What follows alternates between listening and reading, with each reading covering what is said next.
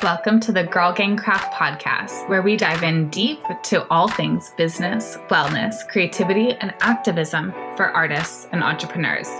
We talk with impactful, female-driven companies and founders for an inside look at the entrepreneurial experience, where you'll come away with tangible steps to elevate your business. Are you ready? I'm your host, Phoebe Sherman, founder of Girl Gang Craft, artist and designer and marketing obsessed. We're here to learn together how to expand our revenue, implement new organizational techniques, and cultivate best business practices as we work towards creating a life doing what we love. Let's get started. Hello, hello. Welcome back to Girl Gang Craft, the podcast. Here we are. Somehow it is November. It's literally almost the end of the year. How on earth did that happen? I have no idea. But today we have a special episode for you. I mean, every time is special, y'all. But we have Sarah Gottesdiener on the podcast today, and she is the founder of Moon Studio, and you've probably used her planner before. It's special because I have been listening to her podcast for a long ass time. Years and years. So it's really special to be able to turn around and interview her. This is the reason I have a podcast. I mean, yeah, I want to help all you all listening, and it's a great way to connect. But selfishly, I get to talk to really effing cool people here on the podcast. It's like an excuse to D M anyone I want and be like, hey, you want to chat for an hour? And it's wild. All these people say yes. So anyways, this is a treat. She has wisdom to share as always. And go ahead and give her a follow if you don't already follow her and listen to her, her podcast. Before we get started into this episode, just a couple announcements. The day that this is released, the next day, our holiday gift guide is live. So our holiday gift guide is something we've been doing since twenty twenty as a way to, when we didn't have craft fairs, to be able to connect our small business lover community with our small business owner community. And it's really special, and we've continued this tradition because it's a really fun shoppable guide. Like, I get excited to shop it every year. I pass it around to my friends and family, and they all get excited to shop it. If you're listening now, don't only look at it yourself, but like put that in your Slack channel. Like, go ahead and send it around to all the people, because it's a really beautiful way to support the small business owner community this holiday season and to shop yourself and have really amazing, unique gifts, because who doesn't love something special and unique from a small business owner? I mean, I promise you it'll be a better gift than something from Target. I mean, I love Target. You all know that. But supporting a small business for the holidays and giving someone a unique gift, it's really magical. It's really potent. There's anti-capitalist mentalities in there. There's like fighting the patriarchy in there. And it's really beautiful, community-driven thing when we all support small businesses. So that is live now, and it is live until January tenth. So you really have time to shop for a while, and like maybe even after the holidays are done to like continue shopping for yourself. And so that is on our website now, girlgangcraft.com slash gift guide. Again, girlgangcraft.com slash gift guide. I think we have like over one hundred sixty small business owners on this. You all really came out to be on the gift guide, and it's going to be a really fun, comprehensible gift guide to shop. And I can't wait. Anyways, go check it out, girlgangcraft.com slash gift guide. And the cool thing about it too is you can shop from your couch if you don't have access to any of our other events. So really cool. And then we have some events coming up right around the corner. We have Salem, and that is on Small Business Sunday, November twenty-sixth, Small Business Sunday. We are making up this new holiday, y'all. We have Small Business Saturday, and now there is Small Business Sunday. So we're in Old Town Hall, both floors. We have about forty-five to fifty vendors for that show. And yeah, you can R S V P for all of our shows at girlgangcraft.com slash events. So we have Salem. We have Oakland, which is December second. Scottish Rite, about one hundred vendors. And then we have Providence, Rhode Island. This is our first event in Providence. We are so excited. And that is on December tenth. That is also a Sunday. So East Coast events are Sunday. this year. That's just what happened to work out. Oakland show is Saturday. We are charging entrance for our East Coast shows. Our Oakland show is free to attend. The first two hundred attendees coming through the door get a gift bag, and it's a really cute little tote with some goodies in it this year. So make sure you're first in the door. And we are doing a raffle again, too. If you are paying for entrance, that gives you one raffle ticket as well. And of course, you can buy some extras. The raffle goes to our scholarship fund, which funds low-income artists to have booths at our event and also have access to our programming. So check it out. You can R S V P to all the events and buy tickets at girlgangcraft.com slash events. And we are so excited for this holiday season. I hope you love this episode. Let's get into it. Hello, creatives. Welcome back to Girl Gang Craft, the podcast. Today, we have Sarah Gottesdiener on the podcast today. It's truly an honor to have her here. I've been listening to her podcast for years and years and years. I had her planner back in the day. Now I'm more of a digital girly, but still an avid listener of her podcast. And yeah, thank you for being here, Sarah.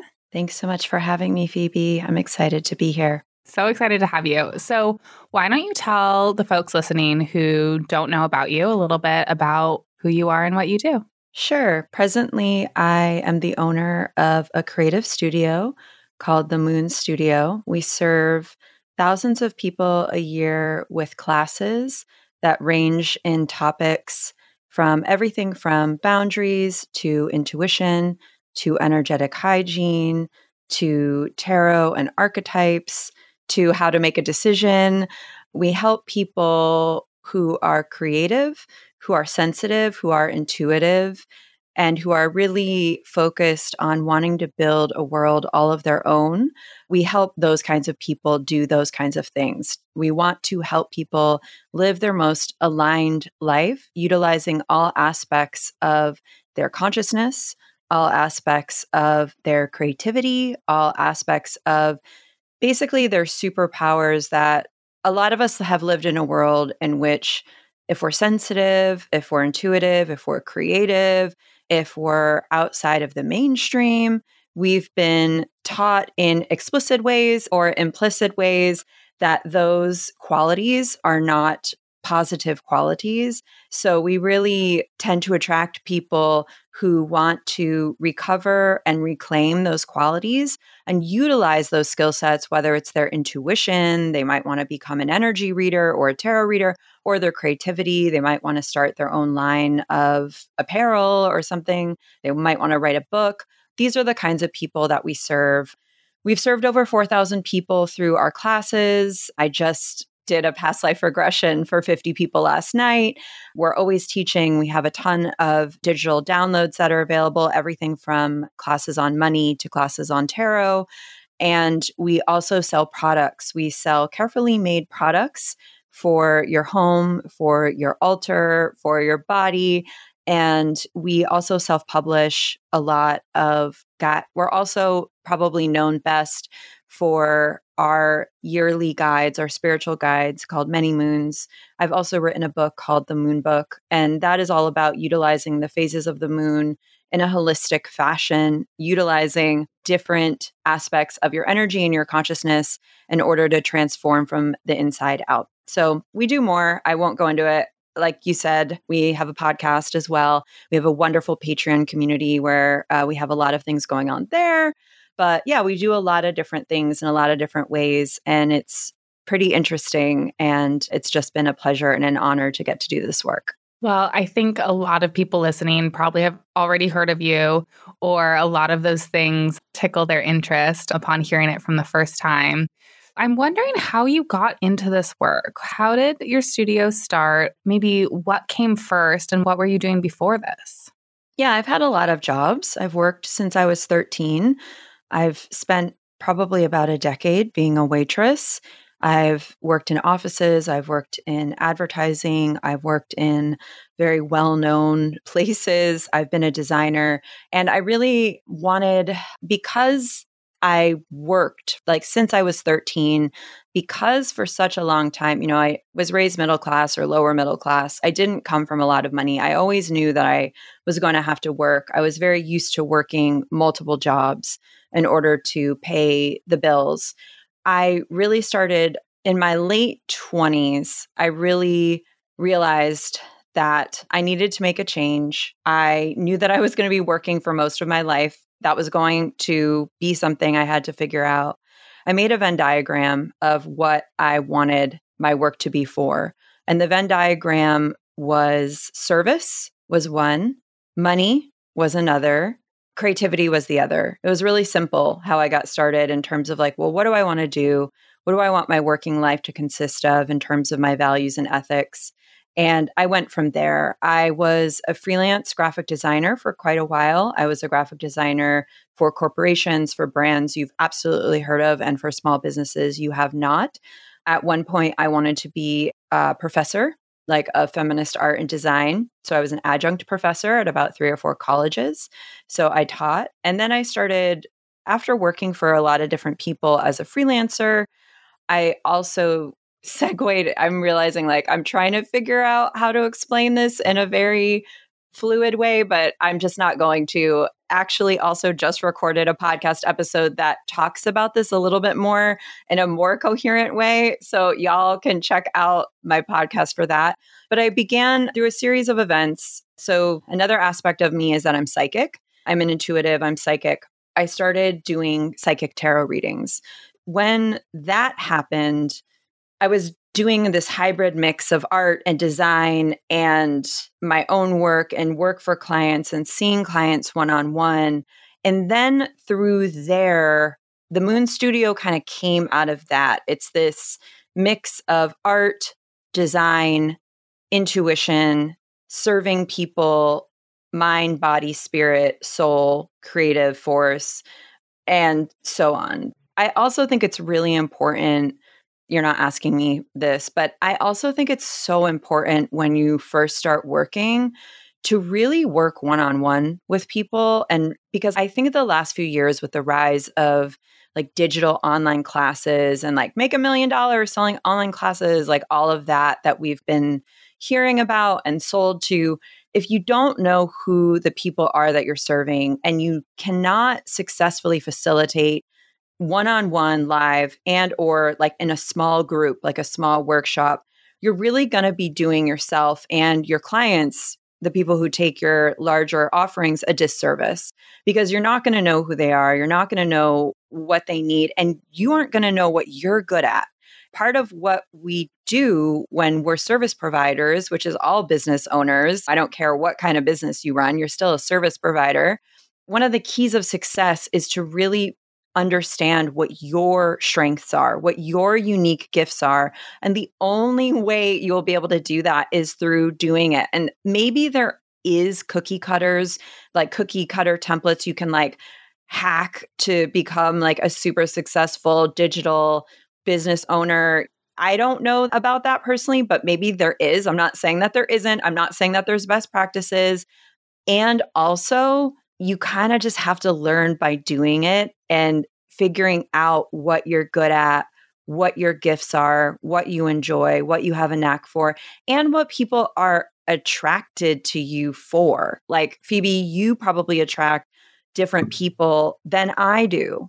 We all have our little groups of people, and understanding that, understanding ourselves, our strengths, our gifts is really, really, really, really key. And so I feel really lucky that I never had some large, sweeping, grandiose, like I'm going to make nine trillion dollars. I didn't have that really concrete vision in my mind. Visions are very important, but I didn't have that. I was more following threads of what I enjoyed, what I was good at, what people came to me for. And then I started thinking more about After about seven years of doing that, I started thinking more about what is the collective need?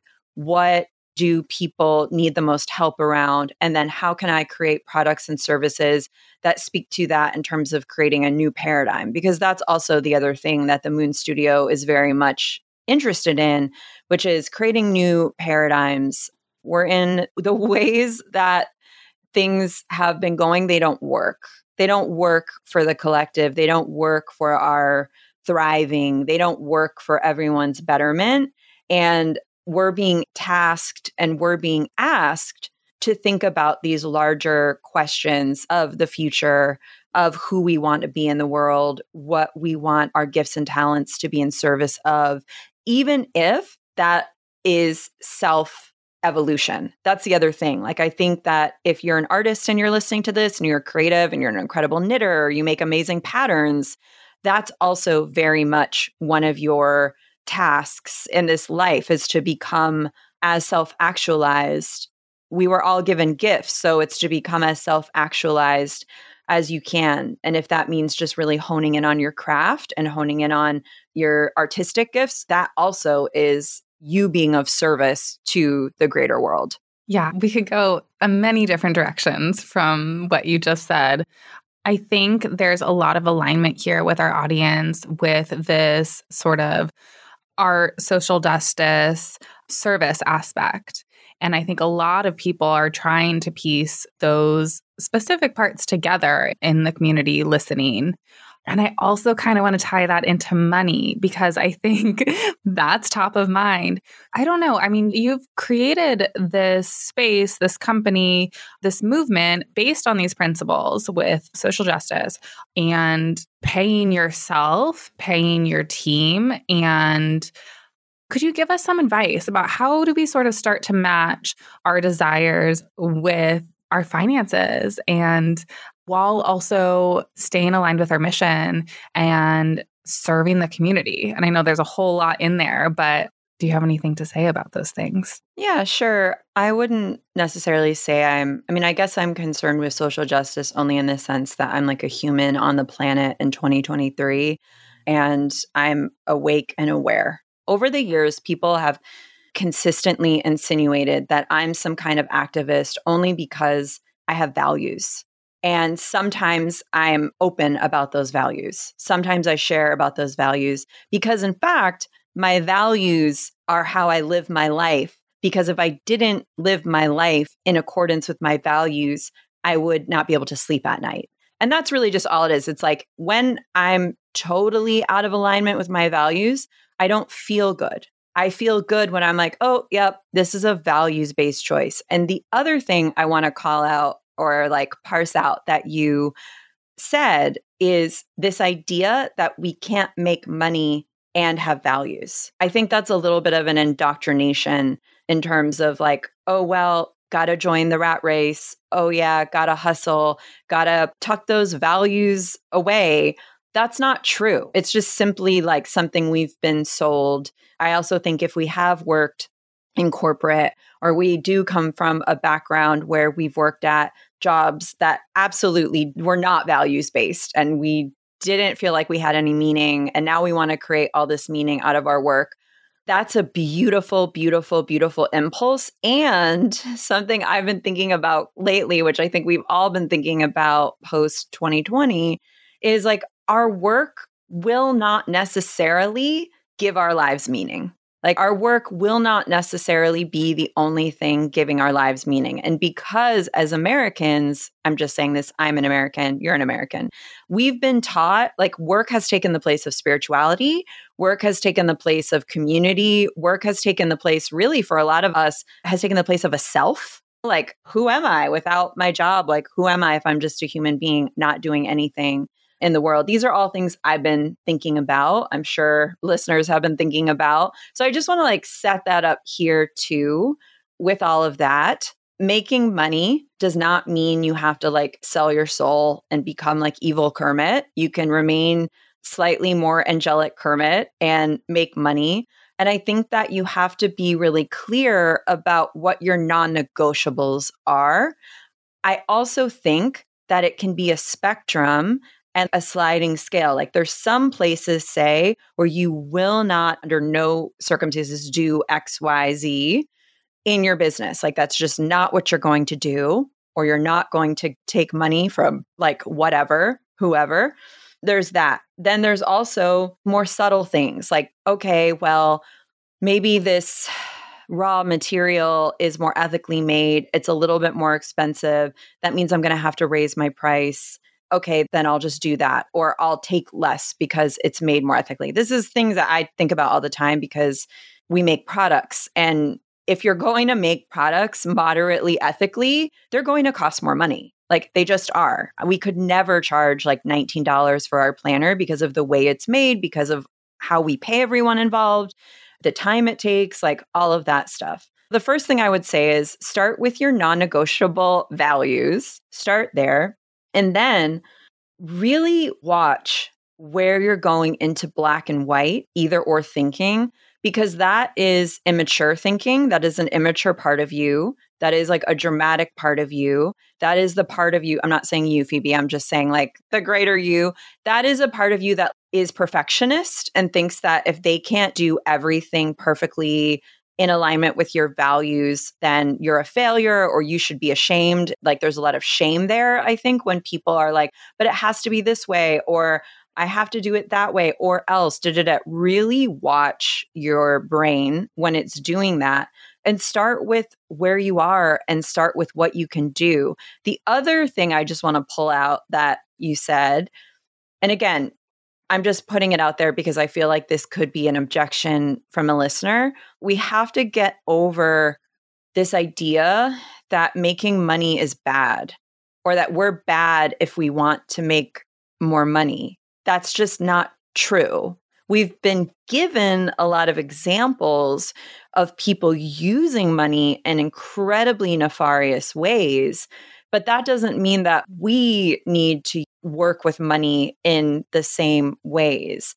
I also think that getting really comfortable with understanding what you want to make and feeling okay with that and feeling excited about that. Again, not having money be like a stand-in for self-worth or something like that, but treating it as a tool and or treating it as something that's like fun and cool. I have undergone years of working through workaholism and undercharging. Like to this day, I undervalue my services. To this day, one of my biggest Achilles heels is like giving things away, over giving, undercharging.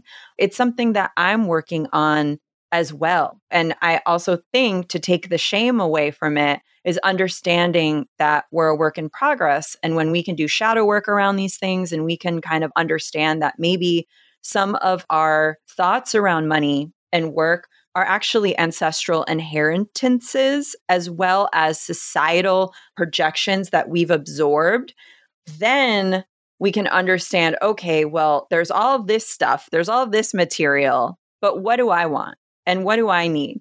And what feels good to me? And then we can move accordingly. That's a lot of the work I've done in my life. And that is a lot of the work I've done with my clients. Quite frankly, I used to do money coaching. I've taught classes on money. I have a longer class on money. I have a really affordable digital download on transforming our relationship to money. Because if you're in business, that's the other thing. Like I went from getting either paychecks or like cash at the end of the night of a shift to like really having to think about and be in deep relationship with money and time and energy and worth and all these bigger, bigger questions. When you're in business, you cannot avoid money. You cannot avoid it. I mean, you can avoid it, but it's not going to go very well if you do that. And so you have to change the way you think of money. You have to change the way you work with money. And that's all specific and unique to the individual. But the other thing I tell my clients, people are always asking me, like the number one question, I should do a podcast episode on this. Where do I begin? Where do I even begin? This is such a big topic. I have so much fear. I have so much shame. I have so much confusion. I wasn't taught about money. Were you? I wasn't taught nothing about money. Not, I was not taught anything about investing. I wasn't taught about budgeting. Like I was not taught anything. I can add sometimes on a calculator. You know what I mean? That's just not how my brain works. You know, I was always kind of afraid of money. I have learning disabilities around money. I understand it's like overwhelming and we'd rather not. And also when people are like, where do I start? Where do I begin? I always say with anything, Start with what feels doable. For you, that might mean looking at your bank account every Friday. That might mean drawing up a budget. That might mean really writing down everything you spend and watching it and watching your emotions alongside it. If you have a business, it might mean like quarterly seeing what kinds of income were the biggest chunks for you and being like, oh, okay, what is that data telling me? Just kind of starting slow and consistently, or you really want to go into the fire. I'm a bit of an emotional edgelord. So like just going right where you're like, I am so scared of this thing. Like I'm terrified of dit, dit, dit, and just like going right in and understanding where it's happening in the subconscious, understanding where it's happening in your behavior, understanding where it was learned behavior, because for most of us, this is simply just learned behavior that we have to be like, oh, right. My parents were always really tense around money, or they always argued around money, or they never talked about money. Maybe I didn't get a lot of love or attention, but I always got stuff. Just parsing out what was going on, like really beginning to think about what the scripts were in your house of like, oh, we can never get ahead. Or like if there was comparison with other family members or whatever these like through lines were, we're so impressionable. So much of our worldview gets shaped between like zero to, I would argue, thirteen. Child psychologists say seven. I think we're going to see a real resurgence, not in inner child. Like there's a lot of inner child talk. It's great. Do it. Life-changing.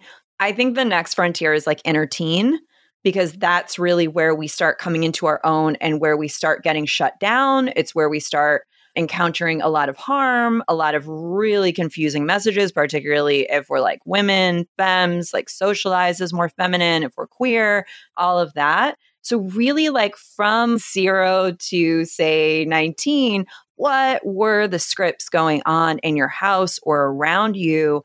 And how might those be informing your behavior and your relationship to money? We're going to take a pause in the middle of this episode to hear from our sponsors. Hey, crafters, are you a creative professional and need some reliable insurance coverage? A C T Insurance has your back. We care about your crafts almost as much as you do, because let's be honest, we know you care the most. That's why we've crafted policies that are specifically designed to give you the liability coverage you need. From online sales to vendor events, we have a protection plan for you. Visit A C T insurance dot com today to learn more and buy online today. With prices starting at forty-nine dollars, we make it easy to get the coverage you deserve. Again, visit A C T insurance dot com today to find the right policy for you. Disclaimer: coverage and price may vary based on policy terms and conditions. Always read the policy details carefully before purchasing. I want to back up a little bit and talk a little bit about your beginning days and sort of the structure that you created for yourself to start to grow your business. Like when you were reading tarot, and were you still at the restaurant? Like what did those sort of beginning days look like? And how did you give yourself structure in those beginning of the days to actually make your business happen? In the beginning of my business, I did everything from I should just say the beginning of working for myself. I did everything from freelance graphic design to adjunct teaching to catering to I wasn't being a waitress anymore. I didn't do any waitressing, honestly, because I couldn't get a job waitressing. This was the other thing at the time. I really couldn't get a job job or a job that would like pay my bills. So I cobbled things together, as I think a lot of people do and are doing now as well.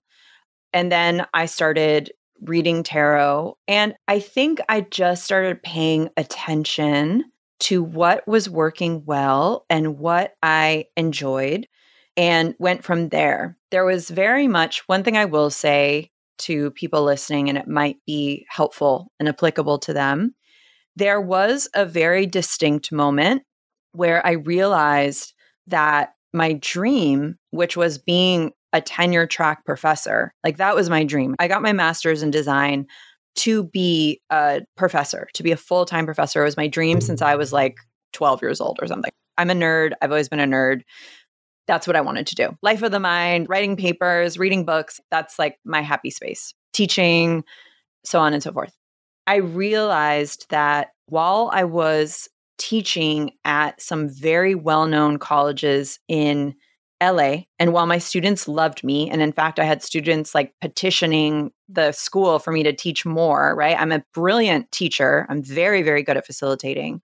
I care a lot, and I'm just really fucking good at it. I couldn't get hired. I kept applying for jobs, applying for jobs. I went on interviews, a couple of interviews. I just realized it wasn't going to happen. I wasn't making any money teaching. Adjunct professors make almost nothing. It's a travesty. It's horrific in this country. It's terrible. And I had to quit. I had to say goodbye to that dream because it was taking up a lot of my time. I was getting treated not well. And I was getting paid almost nothing. So I really, it like didn't make sense and it didn't make dollars. You know what I'm saying? I had a lot of feels around that. I had a lot of feels around that. But a weird thing happened because when you're a magical person and you take risks and you listen to your intuition, things start moving. I quit, but I was still teaching. I'd given my notice. It was like I had a month left. And out of nowhere, like a dream freelance client just came in my inbox, and it was super random. It was a referral. I'm also a very good designer. You know, I have a lot of skill sets. It came in and was like, hey, we want you to be our on-call designer. And it was a dream. It was like, I could work from home. The wage was really good. It was super easy work. It was ongoing and consistent. And it was like, I said goodbye to one thing, not knowing. It wasn't also like I had money or anything. I just was like, I can't do this. It's taking up all my time. I need to have more time to make an income so that I'm not constantly living paycheck to paycheck. And then this freelance client came in. So that actually gave me the structure to be able to work when I needed to for them and then do my other stuff, make art, make design, see clients, teach workshops in person.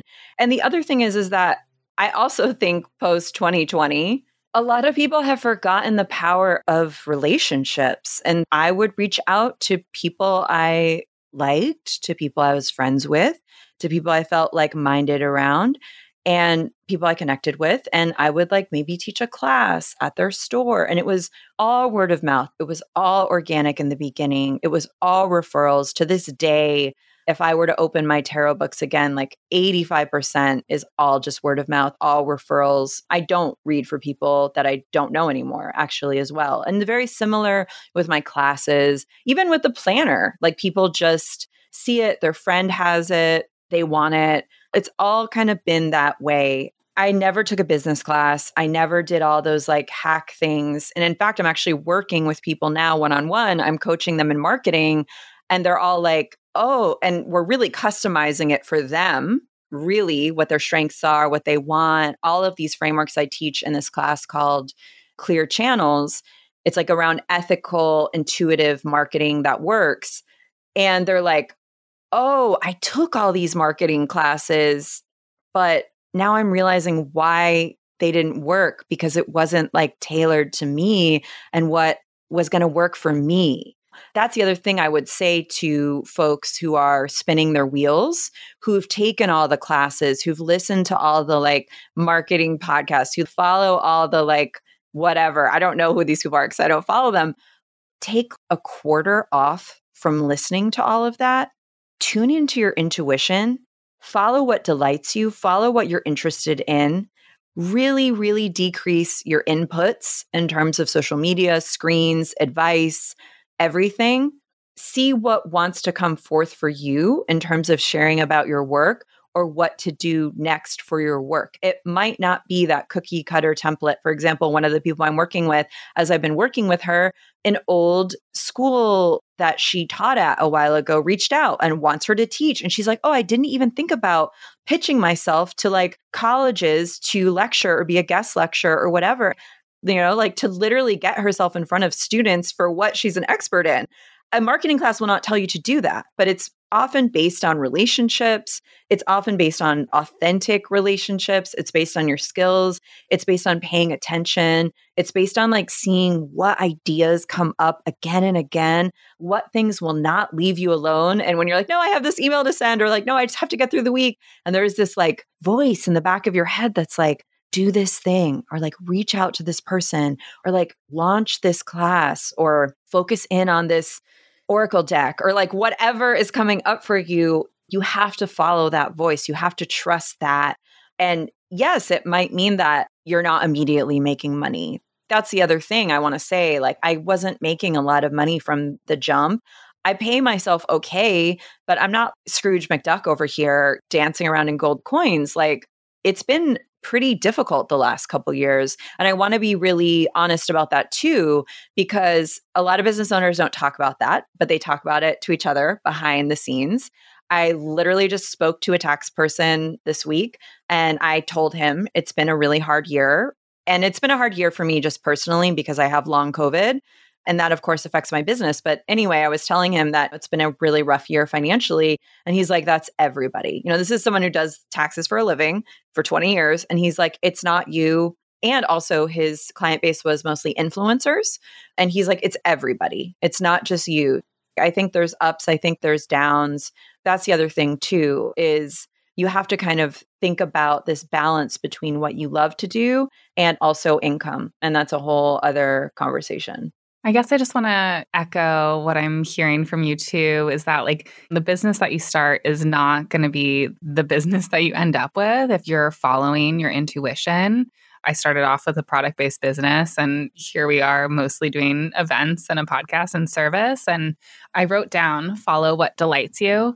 And I love that because I say find joy is same, same, but, you know, really figuring out like what feels good in your body, what feels fun, like what works with your day to day. And I do believe the money will follow. It might be fucking hard. And it's still, here I am six years later and money's tight. We keep trying, keep throwing spaghetti at the wall, figuring out what works, figuring out what doesn't work, because that's also super that's good information, yep. uh-huh, you know, uh-huh. and like see what happens. And I think that's what's so cool about running your own business and being a creative is like literally the world's your oyster. You could do whatever and you can keep doing whatever and your business can like change and grow and stretch and be a totally different thing than what you started with.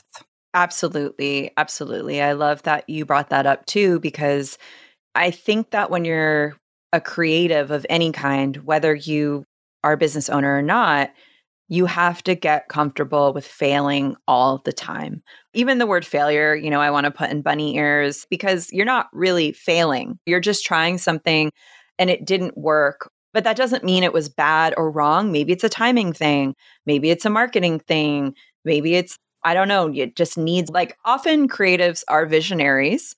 They're often innovative and they're often like a couple steps ahead of the crowd. That's the other thing. If you're like